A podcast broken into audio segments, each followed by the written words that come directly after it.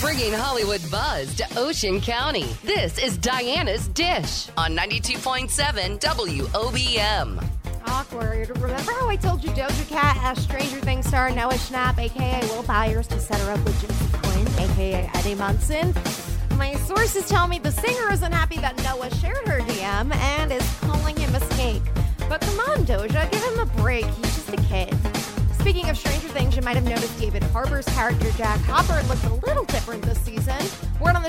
lost 80 pounds to shape up for the role, but he said he'll never be doing that again. Don't blame him. And breaking Real Housewives news two Orange County wives will not be joining the cast next season. Newbies Noella Bergener, known for causing drama, and Jen Armstrong, known for her marriage issues, will be saying goodbye to the show. Here's hoping they bring back Tamara and Vicki. For more pop news, saying on this dish every weekday at 725 on 92.7 WOBM.